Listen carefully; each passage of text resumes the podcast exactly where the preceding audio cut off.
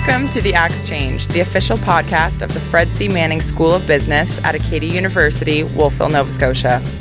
Acadia University is a member of the Maple League of Universities, an association of premier, primarily undergraduate universities that consistently rank for higher educational quality in Canada.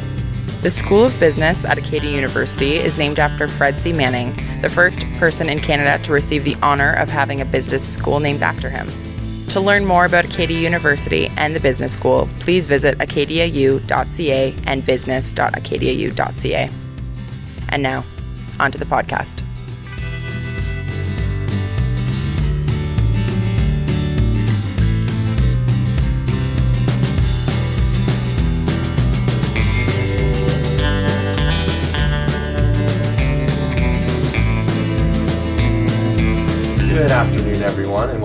Axe Change podcast, the official podcast for the FC Manning School of Business Administration at Acadia University, right here in Wolfville, Nova Scotia. Uh, my name is Bailey Darling, and today I have the pleasure of speaking with Justin King, currently a third year here at Acadia University. Now, I'm very excited for this episode of the podcast because Justin is actually a good friend of mine, and he has some amazing insights on youth entrepreneurship, uh, taking advantages of really life's opportunities, as well as a great knowledge of some of the organizations that we have here at Acadia. So, without further ado, Justin, thank you so much for joining us today. Thank you for having me. So, let's just dive right into it. Why don't we start with who you are, uh, where you're from, where you grew up, and then I want to get into a little bit about why you chose Acadia. Sure. So um, I grew up in Bedford, just outside of Halifax. Um, I actually, out of high school, went to college um, for industrial engineering technology.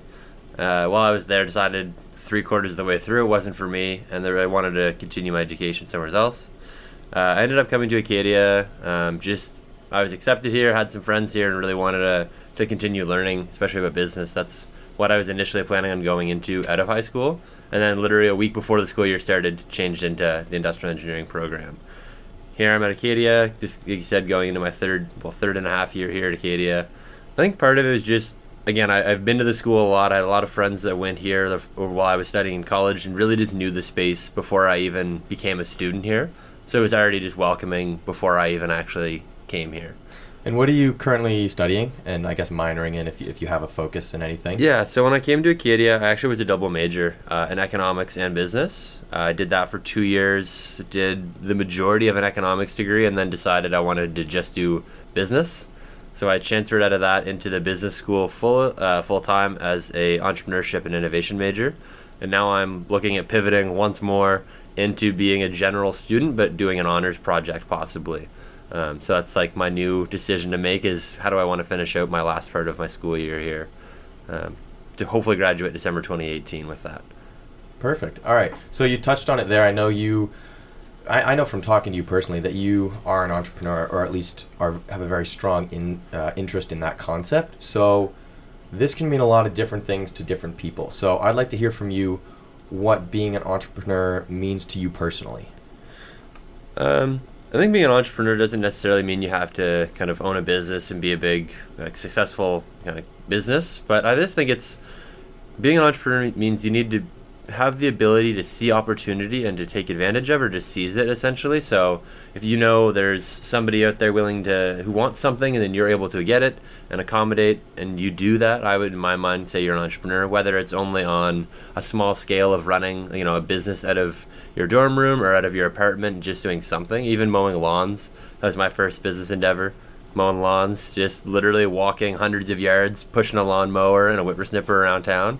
That was I started that when I was 12, and from there I just knew that's something I wanted to do, was kind of pursue my own opportunities. Perfect. Yeah, you already touched on one of my Yeah. questions, which, which was going to be a little story of your first entrepreneurial venture. So was was that it? Yeah, so mowing lawns. I have an older brother, and uh, he started mowing lawns before I did. And I kind of saw the uh, the income coming in when I was, you know, I said 12 years old. I was pretty jealous of it, so I decided, well, if he can take our parents' lawnmower and go mow lawns, why, why can't I? So then I ended up following that pursuit, and actually ended up managing a handful of properties. And I had more people trying to get me on, but of course, as a you know 12 years old starting out, you don't really have all the time in the world. You got school and everything. But uh, I did that for five years actually. I did that for quite a while, and it was really fun pursuit, but just not something I wanted to continue after kind of high school once I made some side money. That's fair. And is being an entrepreneur something that you do want to pursue in the future, being your own boss and working for yourself?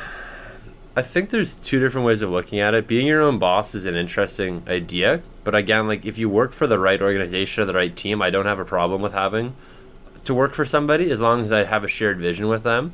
It's different where some people really don't have that shared vision with their boss, so they don't want that. But in my opinion, I have no problem being a boss or following somebody if I'm wor- working towards a common goal.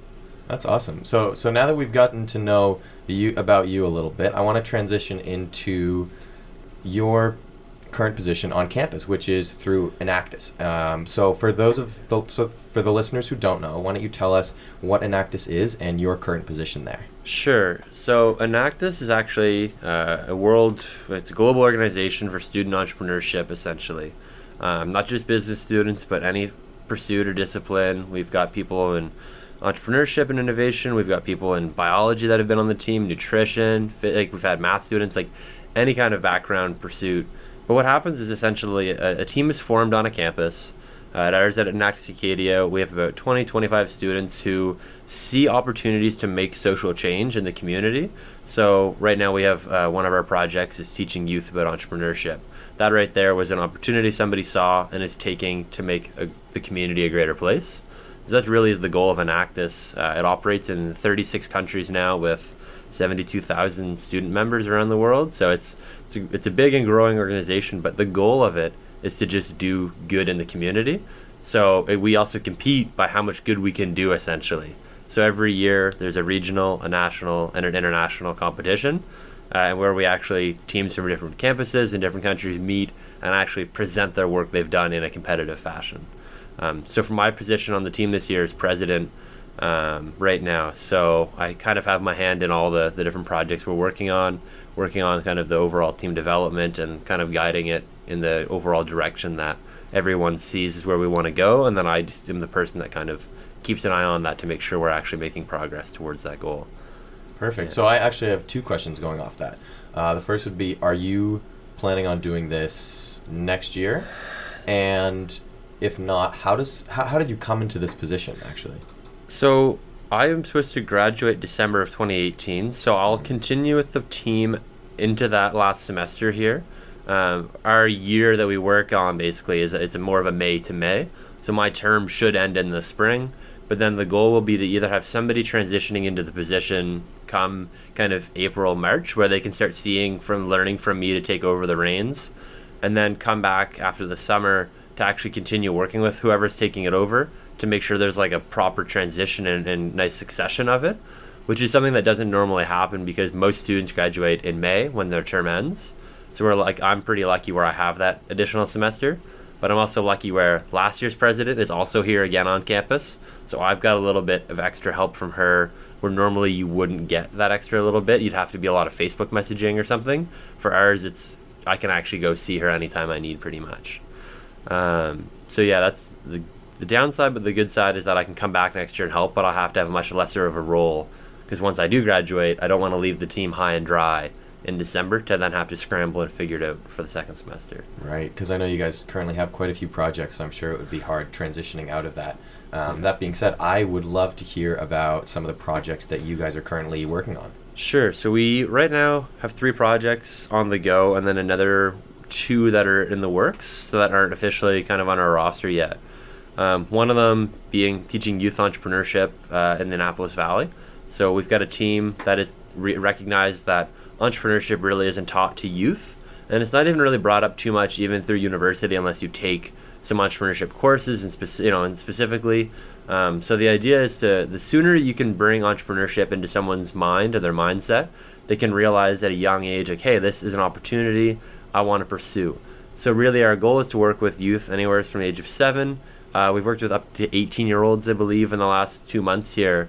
Um, really, the goal is 7 to 15 year olds to really just show them the opportunities. That way, they can kind of make decisions going forward in life. Like, hey, I might be 13, but I see this. Let's, you know, maybe start something. Or I know now, I now know that an Enactus Acadia can help me out with a project. I can come to them and basically get like business consulting kind of thing. And so that's one of the projects we've worked with about 150 youth uh, this semester alone. And then we've got another one that's uh, we work as consultants for entrepreneurs on the autism spectrum in a project called Autism Works Entrepreneurship, which is actually um, we franchised it essentially from St. Mary's, um, who actually were the founders of this project, and now it's franchised across Canada at other Enactus teams um, from coast to coast actually. And then we've got another two projects, like I said, that are in the works, and one actually, the last project we're working on, is addressing food insecurity.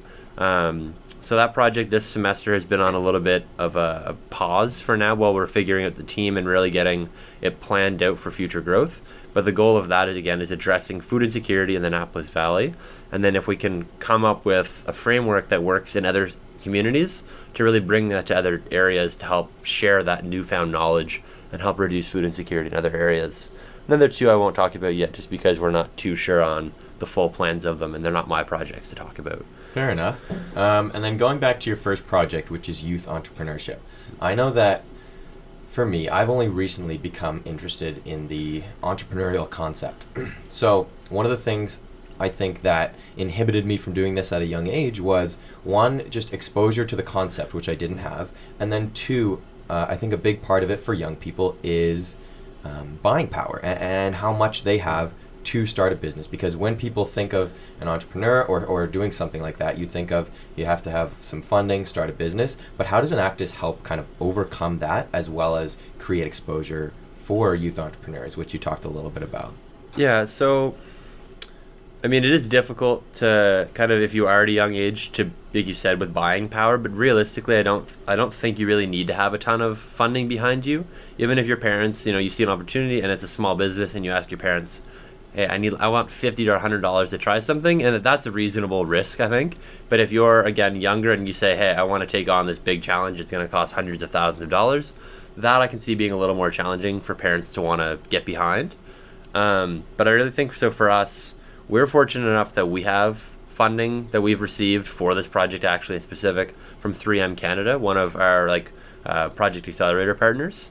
So for our team at least, working on entrepreneurship with youth, we have a bit of finances where we're able to actually invest into some of these ideas or into our team who can then work with these youth and show them about business planning, about marketing, kind of like how you're gonna how your model's gonna work, like really going through those lean canvas, like early stage steps to help these youth so that way they're not just blindly going into it. If they come to us with an idea, we're able to then show them, hey, this is what we would do, or here's some ideas, suggestions. We don't ever make the decisions for them. The goal really is to just take the brain power of a team and bring it to this person who wouldn't necessarily have all these extra hands and minds on the project at once.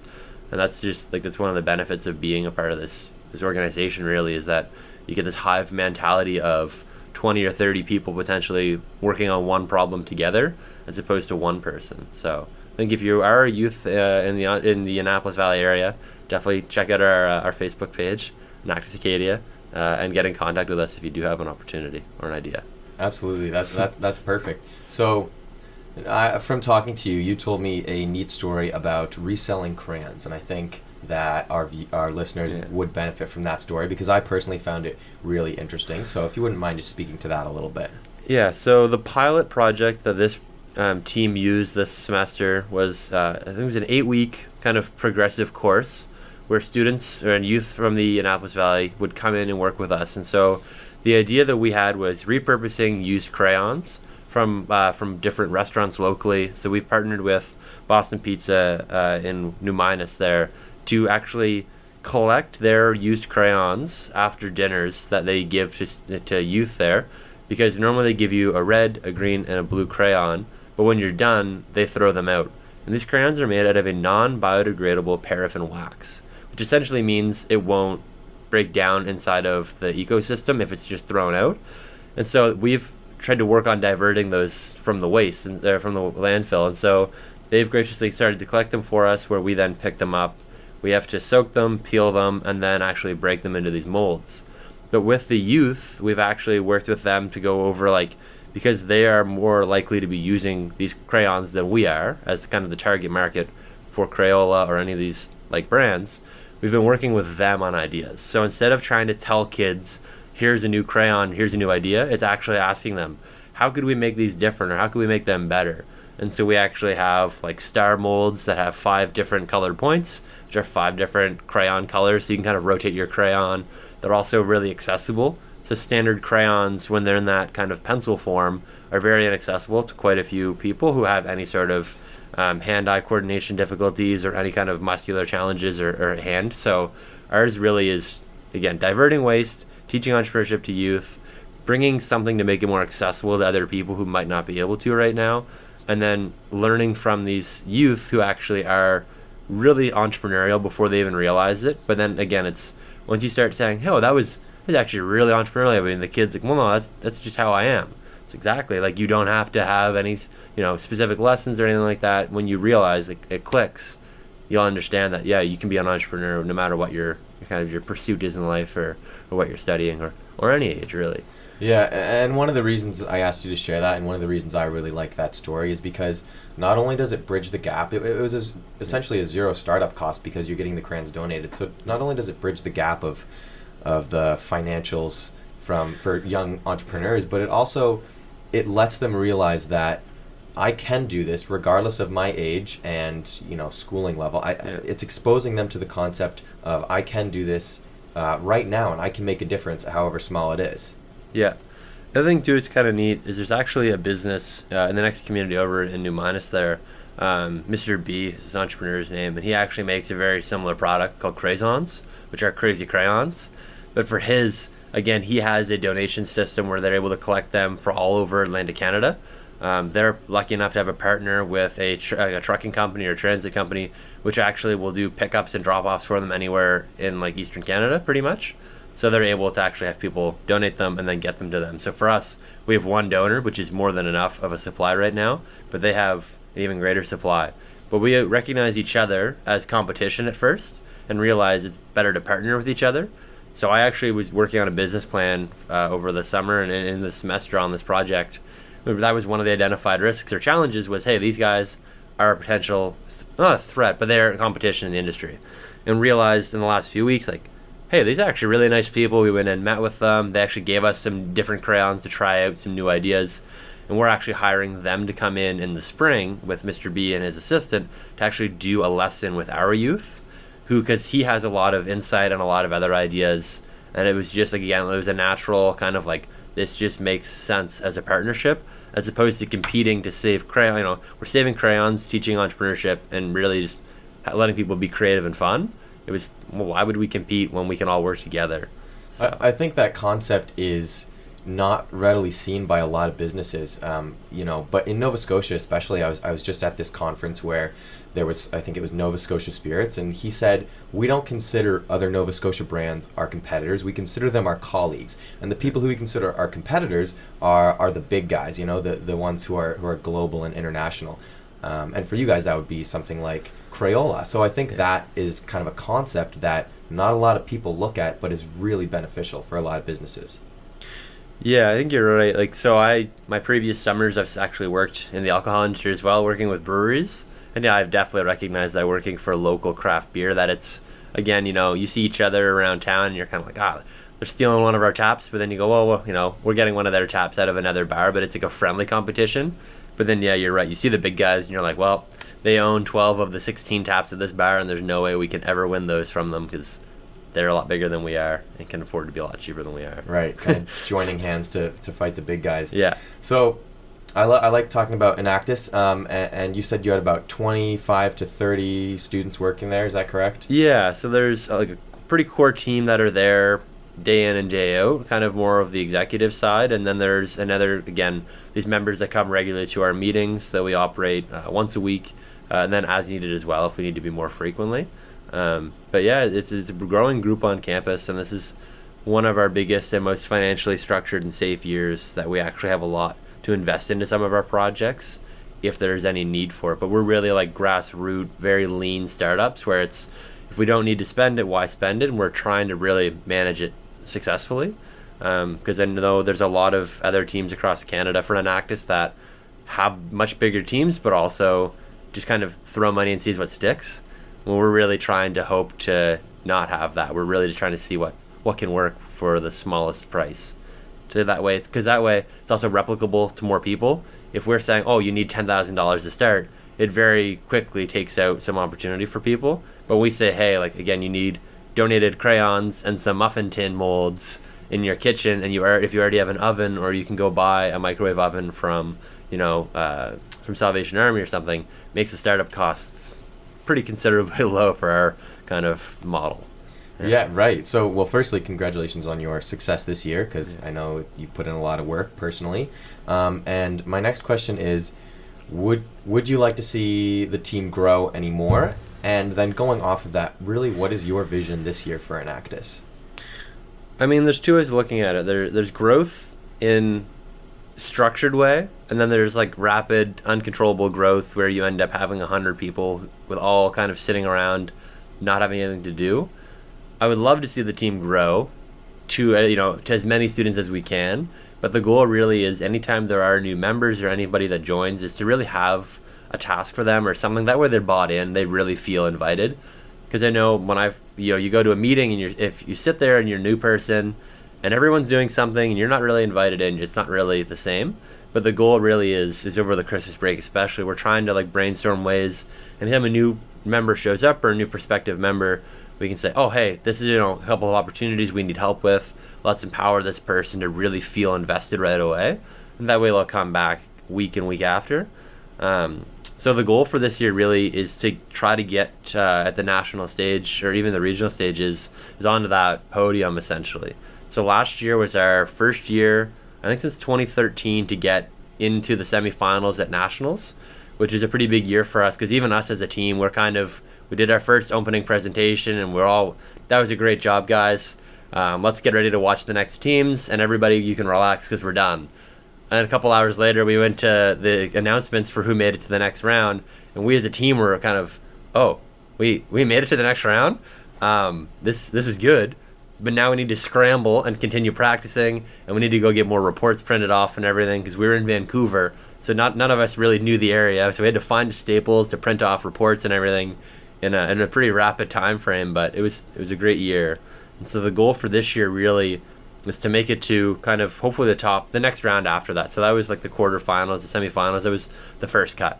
We'd like to make it to the second cut next year and really just have a positive growth. We're not looking to take over number one right away because some of the other teams in Canada have amazing projects that have been operating for much longer, which again I can see as competition. But I'm glad that they're in the same kind of group or organization as us. They're really making an impact.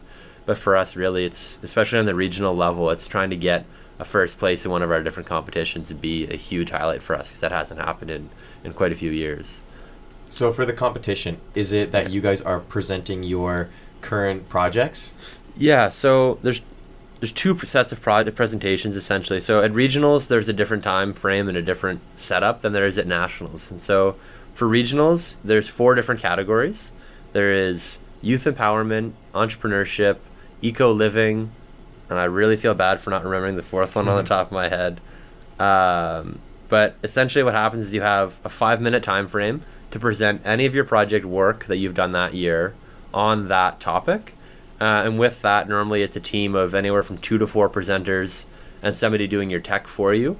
So when the presentation time starts, you actually have to bring in your own computer, your own projector, and your own speakers and set it up within three minutes and then begin. And during that time, the judges are reading your final reports for the year, really getting to understand what you've been working on. And then you have five minutes to showcase that verbally. And then they have two minutes to ask you questions.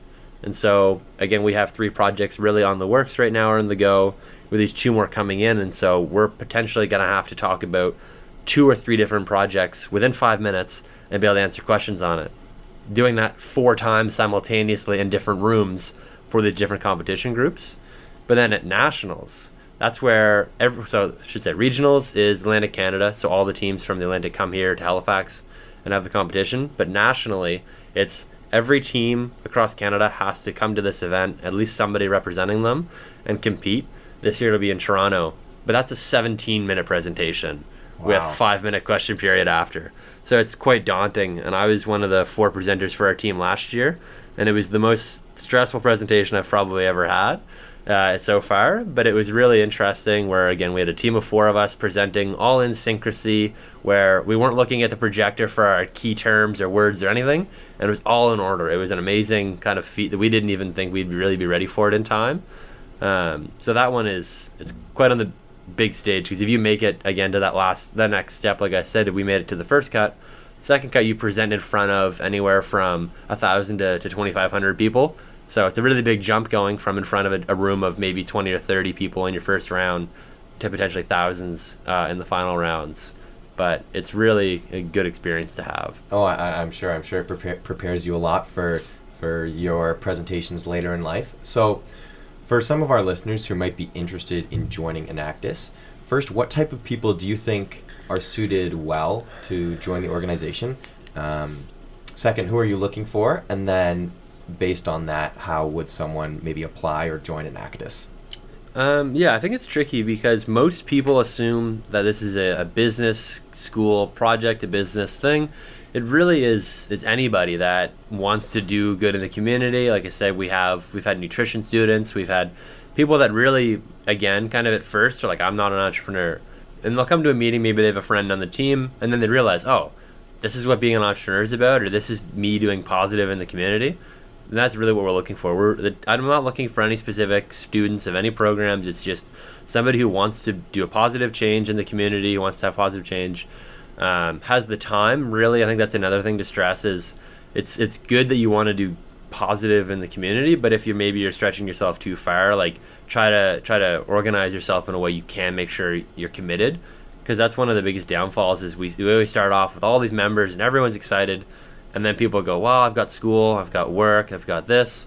I think I'm going to volunteer less, and that really hurts the team pretty quick because when we start, people start falling off the face of the earth pretty much. Right. But really, it's it's anybody that wants to you know come out. And sometimes we even have events that are one off. So we do like a, a, food drive in the spring called March Against Hunger uh, in Mar- well in March, uh, and that's kind of a thing where it's an event where we need quite a few people. We need more than just our team to help out with. And so those are events where people can come and be like a one-time come out and help, and that's really necessary too. So I don't think you need to commit 20 hours a week to the projects, but really it's as long as you come out to the you know, the once a week meetings and invest some of your own time outside of that. Really is what we're looking for. Um, and if you're interested in joining, I guess I'd say come out uh, either to the Launchbox space on the top floor of Patterson on Tuesday nights.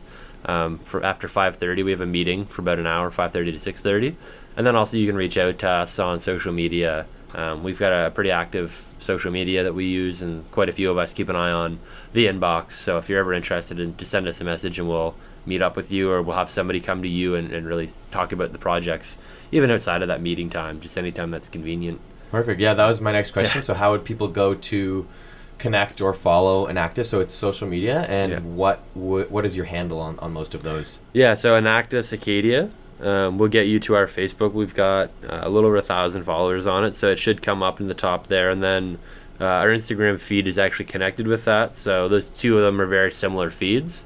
And then we have a Twitter that just posts what we've posted on Facebook. We don't know how to get rid of it, so we have that. Fair but uh, but don't I wouldn't say reach out to us on Twitter if you're expecting a response. Okay, that's that's good to know uh, for our listeners. And before we transition away from Enactus and back to you, I want to uh, you know quickly touch on because we have some time. Uh, you, the, specifically, your other two projects that you're working on besides the youth yeah. entrepreneurship. Yeah, so with our Autism Works uh, entrepreneurship project, uh, in the last couple of months here, we've been working with an entrepreneur out of Canning uh, community, maybe 15 kilometers away from here in Wolfville. Um, and the owner's name's Lee, and it's called Lee's Shop.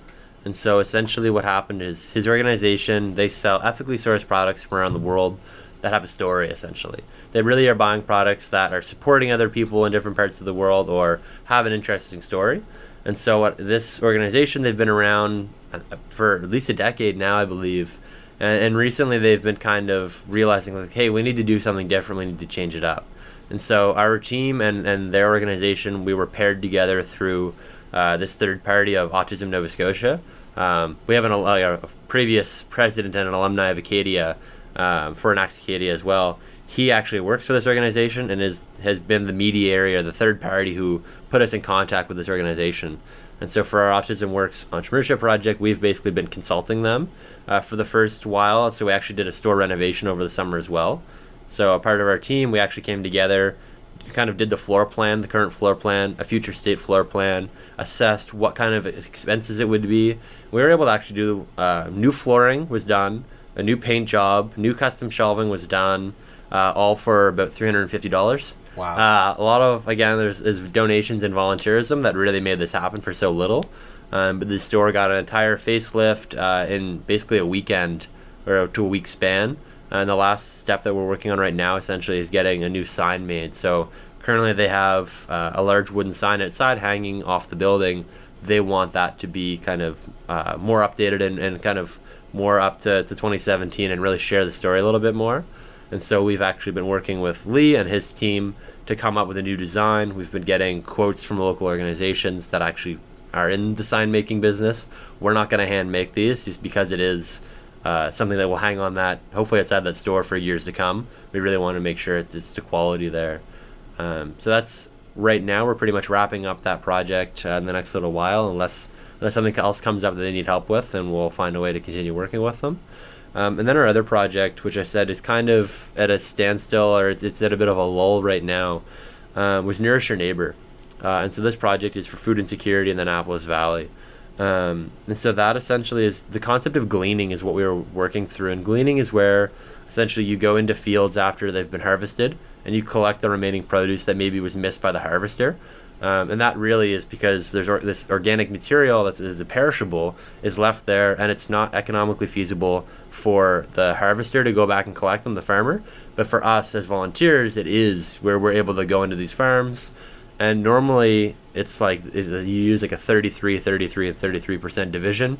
Normally you'll get to take some you'll give a third to the farmer and a third to like a normal like a charity or something local like a pro, like a, a common cause to have an impact on. And some farmers say you know what? You are that impact. Let's just give it all to you kind of. So essentially the goal is to teach again food lessons food literacy bringing food security to the acadia community and, and the local area.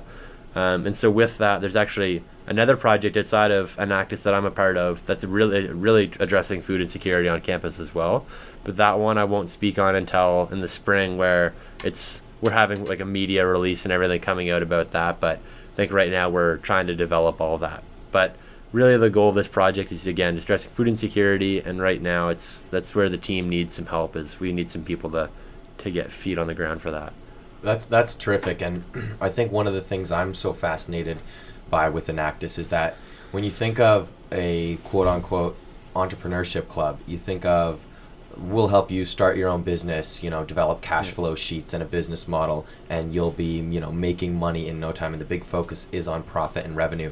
But I think f- just from my perspective, I'm not a part of Enactus, but from what I see from the outside, it's really a vehicle for social change through entrepreneurship yeah. as that vehicle um, and, and, community development. And you guys really help with that. So, I, I, mean, I'd like to congratulate you on that. I think Thank you. it's a terrific uh, concept. Yeah. Yeah. So I would say to that too. Yeah, it's it's difficult to explain what it is sometimes that we do, and then when somebody when you actually explain to them one of the projects, it makes a lot of sense.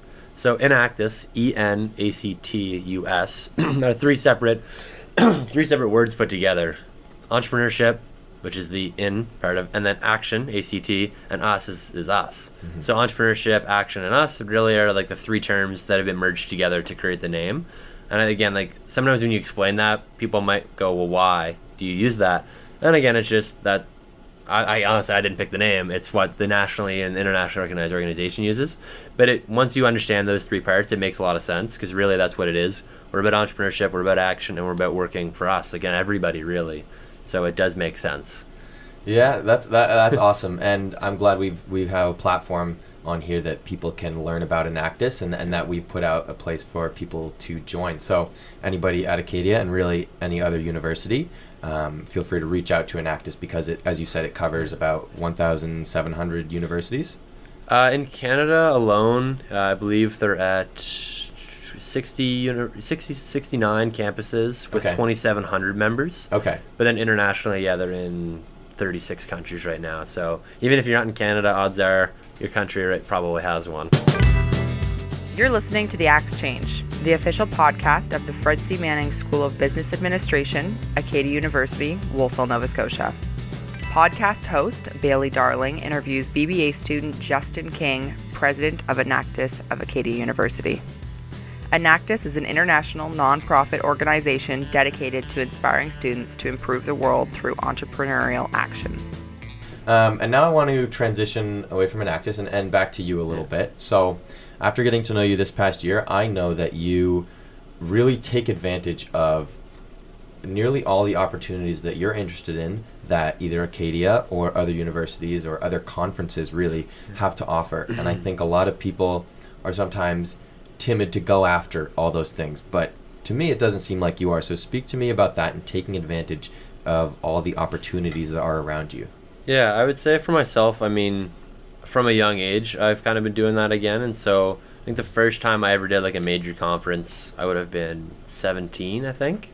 And that one was I actually flew to Newfoundland and to Ottawa for two separate events with one organization that um, was, again, it was about entrepreneurship, about it was more of a corporate business structure, but really about being in pursuit of, of, of business and being a winner pretty much. And that one was an interesting opportunity. And I, I kind of realized from that age that that wasn't fully what I was interested in.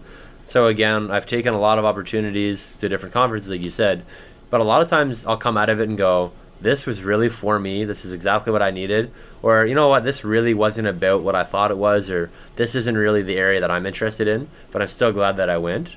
Um, I've been, you know, across Canada for different conferences and several provinces, and, and it really has opened my eyes to a lot of it. Um, but I would just say, you know, it's not only me who's taking advantage of these opportunities. There are other students on campus, but I think the big thing is realizing that there's different conferences around, you know, even just Atlantic Canada or Nova Scotia in specific. There's events all the time. You know, Dalhousie puts them on, St. Mary's has them, Acadia does regularly, even Cape Breton University. Like, uh, the Mount, I believe, actually does as well. Theirs is more nonprofit leadership, is from what I've seen. Um, but still, it, it's out there. And again, the cost of it normally you can get subsidized, or or you can get somebody to cover you for it. Or there's actually uh, Acadia Student Union has a fund that you can actually apply to, which will help with conference travel and expenses if you get accepted or you're interested in pursuing an opportunity. So I, I definitely have taken advantage and leveraged a lot of these but a lot of times they're not also publicized very well either. So there's a lot of digging. So I've done a lot of turning over every single opportunity, every rock, any any person I've heard reference to this. Oh, this you know this could be something to look into. I've looked into probably. Uh, again, I've been pretty fortunate on that. I was just in London, England in September, and everything my expenses were covered for that trip uh, for a seven day conference where I learned a lot. But I was very lucky because financially I couldn't have afforded that without this assistance through different departments of the university. And I would just say, like, if you are interested or you see an opportunity, ask somebody in the university, and there's normally funding, or they'll point you in the right direction, or even applying to like different outside organizations. I've gotten really lucky on that, and I know a lot of other people who have. That's great. Yeah, yeah never be afraid to ask. Something I'm definitely yeah. still working on. Um, so my next question is a bit about who you admire as an entrepreneur um, and, and look up to as a person and an entrepreneur, really? That's a tough one. Right, yeah. Um, as soon as you started out of the sentence and said, who do you look up to for entrepreneurship, I'd honestly say my parents. Hmm. Um, I don't know why. I don't. I'm not like the Richard Branson or the Elon Musk. Is like they're very interesting people, but I really just kind of see like my parents as the people that I admire the most because again, I know their story. I know that they grew up in small towns and they've kind of they've been fortunate enough as small business owners or as entrepreneurs really to make something out of it. And that's really what I would much rather do than to have a billion dollar business. I'd much rather be happy, if mm-hmm. that makes sense. Like I don't really see the pursuit kind of that some entrepreneurs chase in life where it's like life just seems stressful all the time and they don't seem happy. I'd really look up to my parents and how they seem to be happy with what they're doing and a, and a big part of what I have observed from at least this this interview and just talking to you is that a big part of it is helping people and community development, especially as I've seen through Enactus. So, do you think that's true for you? A, a big part of the entrepreneurial spirit is about creating value and helping people. Yeah, I really think that's the area that I see myself pursuing in life. If you know, if I ever do become an entrepreneur, if I'm working on somebody else's common goal, like really, it's having that positivity and doing something useful um, I understand profits necessary. Like you need to make money to continue doing good, and, and there's there's all the arguments you can make. I understand, but I just think that I would much rather make a little less money while doing good is much more of a something I'd rather pursue than just the bottom line. I pursue it's called the triple bottom line, so people, planet, uh, and profit. So there's trying to do good for people, trying to do good for the planet, and also trying to make a profit is kind of the the business model that I really pursue as an individual. And I think a lot of a lot of people are starting to look into that trend of social entrepreneurship. Um, that's the term that we've been talking about pretty much is, is doing good uh, while doing business is social entrepreneurship. Perfect. And this next thing, this is a suit that I have observed you are very strong in due to you're very extroverted and outspoken. So, talk to me about the importance of networking and whether it's through LinkedIn or a personal connection that maybe you have met someone through one of your many conferences that you go to. So, talk to me about the importance of that. Yeah, I think networking is important, but I understand having a large network can potentially have a lot of benefit. But really i think my network i personally the people that i really get engaged with i like keeping in contact with. And that's one of the biggest challenges for a lot of people is you know you meet people from different parts of the country or different parts of the world and they're kind of like oh i didn't think we would actually keep in contact after. And it's like well no like you're somebody i want to do positive with or i want to be friends with like something like, like that would be mutually beneficial so i don't think if having a network of a million people is always useful i would much rather have a smaller network uh, if there are all people I can help and, and be a part of. But I think networking has gotten me this far, and without a lot of the networking I've done, I wouldn't be where I am. But a lot of it too is just getting over that like that hump of realizing, you know what, like people want to do, they want to help you, and they want to be, they want to do good too. That used to be my biggest thing when I was younger. I was never this extroverted really when I was growing up. I was much, I would say I was much more introverted. But I realized, you know what, like worst case, if I ask somebody for help, is they're gonna tell me no in my mind. And then best case, they're to say sure, or they're to say, hey, I can't, but I know somebody else. And it really is just a small risk that they're to forget about a week later if they said no to you. They're not to be like, oh, that Justin kid came over and asked me for help. They're to like, oh, well, you know that mind that's they've slipped that, their mind already, and you got to realize like brush over things. If something goes wrong, like you can continue forward.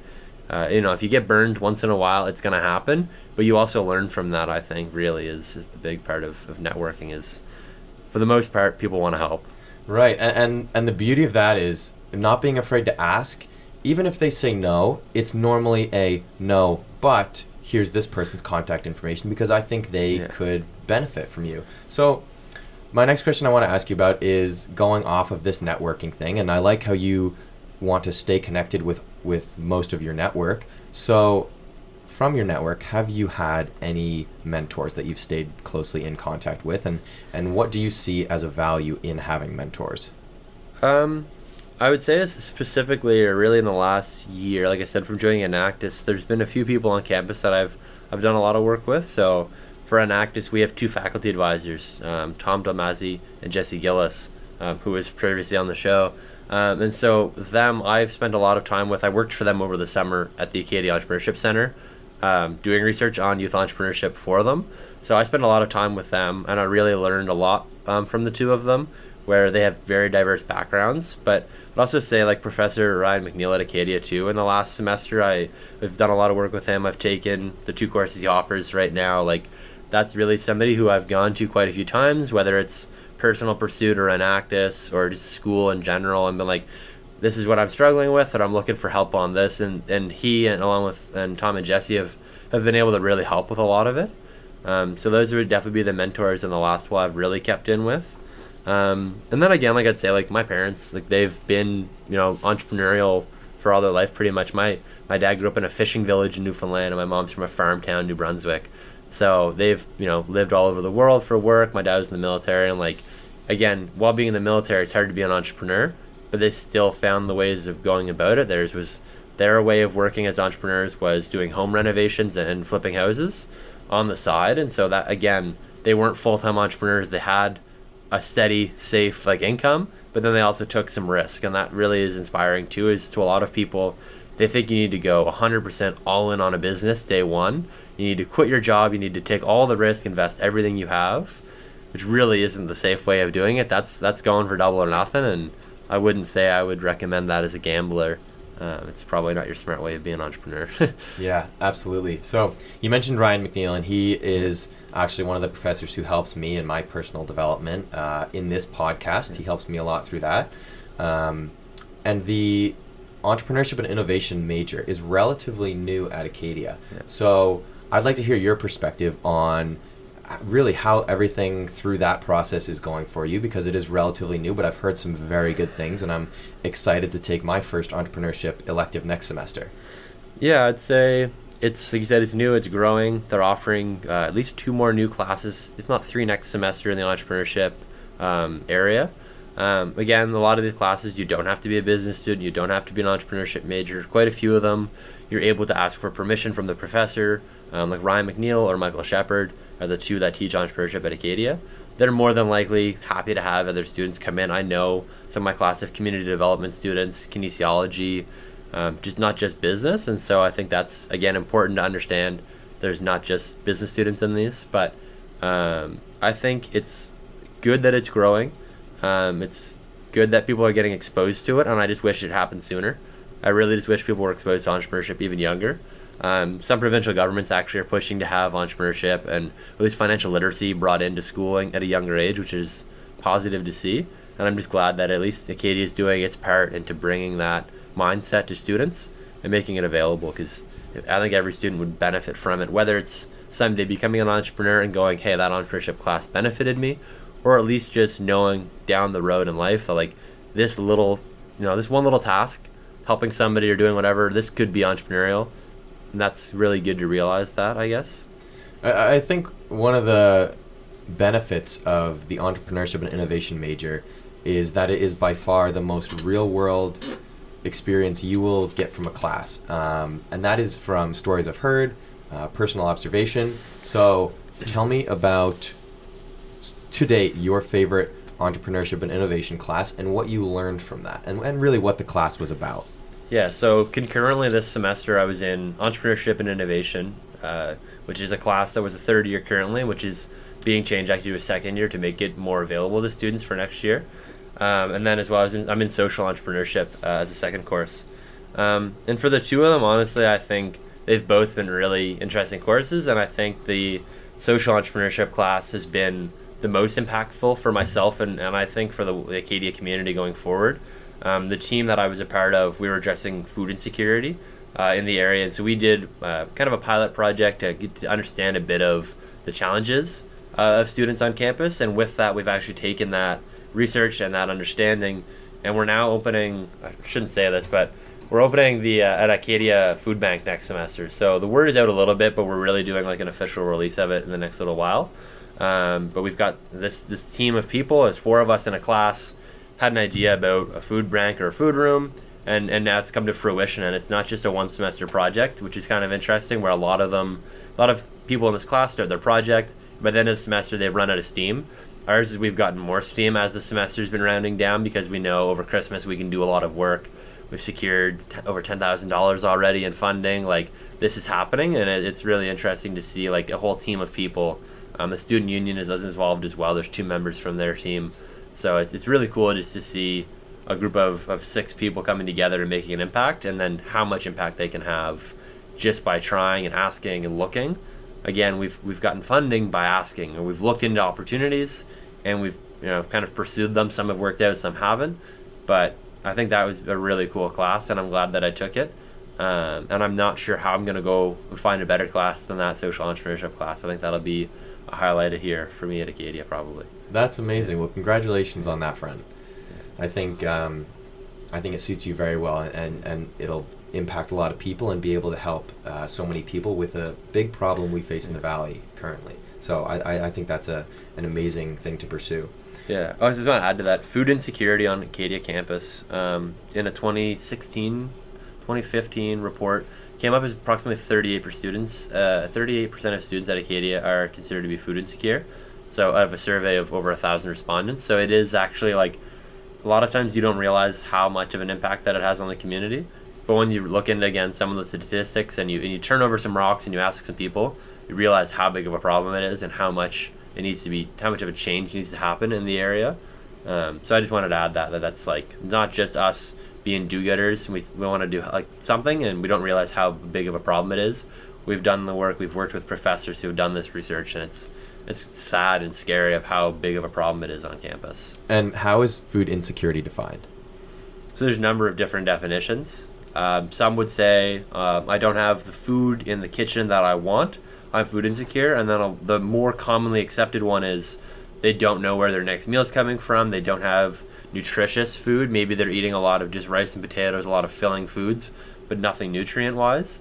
So that really is it's hard to pick up which definition people will use, but normally the more commonly used one is really just not having access to healthy and, and nutritious food, not just not having what you want in the in the cupboard. Because I would say I'm food insecure at that definition because there's some foods I'd love to have, but I just know that right now I can't afford them, but I can still get what I need to be healthy. Perfect. Right. Like no college student can afford avocados. um, so moving on to uh, this is more of a personal question. I'd like to hear your perspective on it. But do you think that being an entrepreneur takes a certain mindset and emotional temperament, and that maybe some risk averse people it, that won't allow them to pursue an entrepreneurial path? Or do you think anybody can be an entrepreneur regardless of personality and mindset? Yeah, so I mean, there's like again, there's two mindsets on that normally, and there's entrepreneurs are born or they're taught. Um, I would more, mostly say there's a bit of both, where some people naturally um, kind of gravitate towards it, but then I also think people, when they learn about it and they're taught about it, also can definitely become entrepreneurs. So I don't think, again, as a, my personal perspective, I've been entrepreneurial for a while, but I also study it. So I was born into it, but I'm also learning from it. So I, I would say that there's two again the two mindsets. I really think that there's both. Like there is one, um, but really the mindset just has to be like you have to be able to see an opportunity and then actually do something based on that opportunity. I mean, you could say you're an entrepreneur if you buy if you had bought Bitcoin years ago. You could you're doing nothing and you've made you know you could have made millions and millions of dollars. That is maybe it's still being an entrepreneur. You saw an opportunity and you seized on it. It's also a bubble that's about to burst at some point, and it's going to tank for a lot of people. But again, if, if that's your perspective on entrepreneurship, I would definitely say you're an entrepreneur if you think you are uh, by doing that. But again, it's anybody can be, no matter how old you are, no matter your background, where you are. Like it's it's pretty interesting. I mean, it's a really growing trend, especially for our generation, to kind of have that four-hour work week, to do online work, work remotely. Like that's my biggest pursuit. I'd love to be able to, to work remotely around the world, doing entrepreneurial pursuits because again, a lot of times I just need a computer to do my work. Why not do that from a beach in Thailand or or while like seeing it in the Alps or something? So I think that's a really common trend for our generation is being an entrepreneur. People think they want to be an entrepreneur. Maybe when they try it, they might realize this isn't for me, but I think it's still good to take the risk and take the chance on it. Perfect. So we have a couple minutes left here, and this is another question that's very based on on you as a person. So, what is something that you would like to know how to do better? Honestly, I would outside of business, I'd much, I'd really like to be multilingual. I'd really like to be able to communicate um, more effectively with other kind of cultures. Um, I see that as being a really important going forward for myself, um, and kind of any of my pursuits. Like I really think that yes, I, I speak English and some French. My French I haven't used in quite a while. I'd like to get it back up to par, but I really think that entrepreneurial is a huge benefit. It's, it's a great benefit to be able to communicate uh, more effectively. I know, like I've done some travel in the last while, and going into somewhere having to to point at what you're asking for and not know the word is definitely challenging. And if I want to be like in business with somebody and I can't speak to them, that's gonna make it really hard to work. So I definitely think you know I can learn about more accounting practices and finance or really my big one is team management. Again, I've never managed a team of 20, 25, 30 people before like Enactus has. That's been a big challenge, but I can learn about that and I've been learning. But I think the one that I've been lacking in mostly is really that that communication, but not just person to person, but actually be able to speak another language would be huge.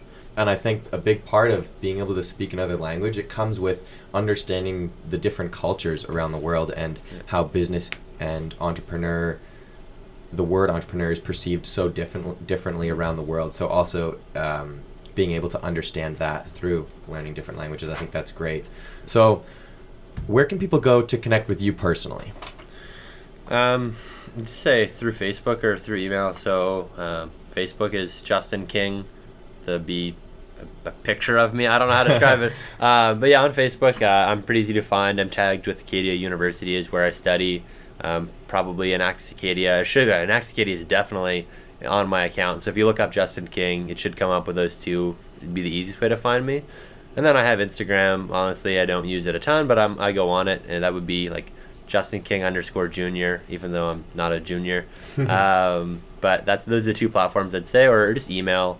Um, my preferred email would be Justin King efficiency at gmail.com, and that's back from when I did my industrial engineering. But efficiency, E F F I C I E N C Y. Sometimes people don't know how to get the word right. Yeah. Perfect.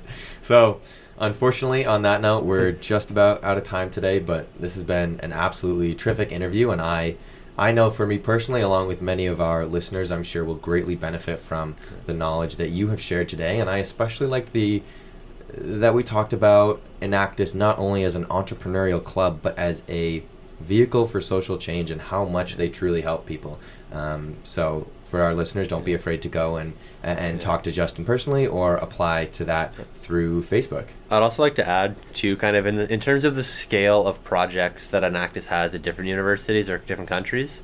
Memorial University uh, won Worlds uh, two years ago and came second in the world last year. Uh, in the next five years, their project, uh, which is uh, essentially a, a small growing system for veg- vegetables and produce, they'll have one in every elementary school across Canada, which will be directly impacting 1.6 million students. Um, so again, you kind of think you're doing good in the community, and then you hear other teams, and you're, wow, this is the actual impact we can have in a community. Is all across Canada. They've partnered with Tim Hortons as a national brand, so I think that's important too to understand. It's not just a little club on campus; it really is having national and global impacts too. And actually, I just thought of one more question before before we close here. What is a bit of advice that you would give to young entrepreneurs who are kind of on the edge, on the tipping point of I don't know if I want to start this venture or not? two ways of looking at it. I mean, if it's a low startup cost and you and you're comfortable with that risk, take it. Worst case scenario, you'll be out a couple dollars and some time. If it's a really, you know, if it's quite an investment, I would maybe say take some time uh, and work and talk with people. I understand business plans are useful, and I would definitely say a business plan is necessary at a certain point, but don't start an idea with a business plan. In my perspective, I would say you're better off talking to people. I think that one of the best ways of starting a business is actually talking to multiple people and explaining to them your idea. Because no matter what your idea is, it will never be perfect right away. The more people you talk with, the more you'll refine your idea, the more it will change, and the more you'll get on track with what will actually have that impact that you really wanted. And I think that's important to realize. It's like most of the, I mean, 99.9% of the time, people don't want to steal your idea. People really just want to help. I've got friends that I've talked with before about ideas, and they've talked to me about theirs. And I'm interested in them, but I have no interest in stealing their idea. Because, I, again, I personally value my friendship over a business, but some people may not. But I would definitely just say, like, just talk to people about ideas. You don't even have to invest money, that's just time. Maybe asking them to meet you for a coffee if it's a local business person or entrepreneur you're interested in talking with. Just say, you know, send them a message on LinkedIn or uh, an email and just say, I'm interested in talking to you. Here, I've got an idea. Can you give me some time? And again, most people are willing to do that. And that goes back to the importance of networking, like you mentioned earlier. So, once again, Justin, thank you so much. And I'd like to thank all of our listeners for tuning in today. Without further ado, this is the Axe Change Radio Podcast. Until next time. The Axe Change podcast is produced by the Fred C. Manning School of Business Administration at Acadia University using studio facilities provided by Axe Radio. This is a volunteer production. If you'd like to support the Axe Change podcast, please see podcast under the News and Events tab on the business homepage at business.acadiau.ca. Thank you. Axe Change would like to thank Paul Callahan, Jonathan Campbell, Kendrick Carmichael, Dwayne Curry, Ian Feldmate, Mike Kennedy, Ryan McNeil, Michael Shepard, Connor Vibert, and Blake Ward. Music is Pickup Truck by Silent Partner, accessed copyright free at the YouTube Audio Library.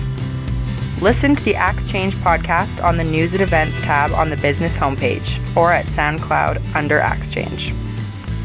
Until next time, I'm Brianna Hike. Here's an Acadia spirit.